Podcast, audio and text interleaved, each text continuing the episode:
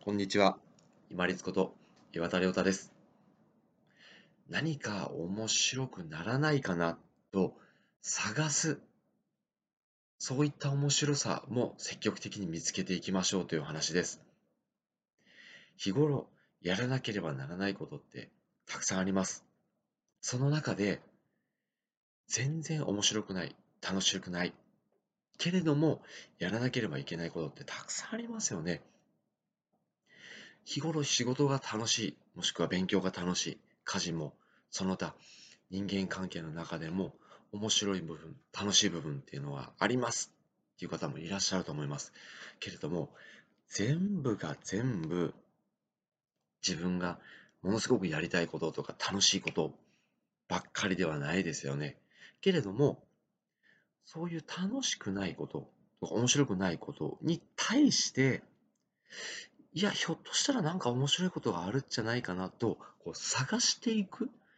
楽しみっていうのも実はあるんじゃないかなと思ってます。かくいう私もやっている仕事、まあ、全部が全部楽しい、面白いとか、自分が充実してるっていうものばっかりでもないんですよね。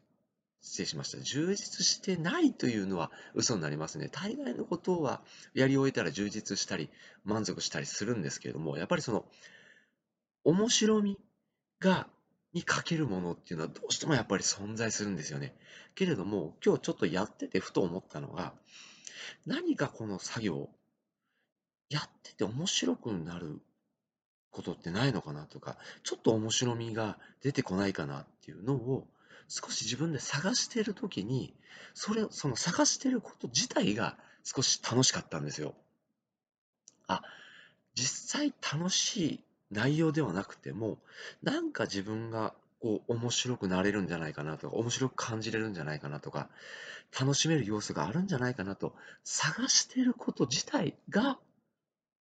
面白くなるっていうことはあるんじゃないかなと思って今回お伝えをしています。特に楽しくない、面白みがないものであっても、いや、ひょっとしたらなんか自分に役立つんじゃないかなとか、面白くなってくるんじゃないかなと探しているプロセス自体をぜひ楽しんでいきましょう。そうすると、特に楽しくなくても、楽しくなるんじゃないかなと、面白みが出てくるんじゃないかなと探していること自体が楽しくなってくるので、そこにおいて楽しく実際なくても探せる楽しみっていうものを見出していけるんじゃないかなと思っています。自分が人生の中でやらなくちゃいけないこと、しなくちゃいけないこと、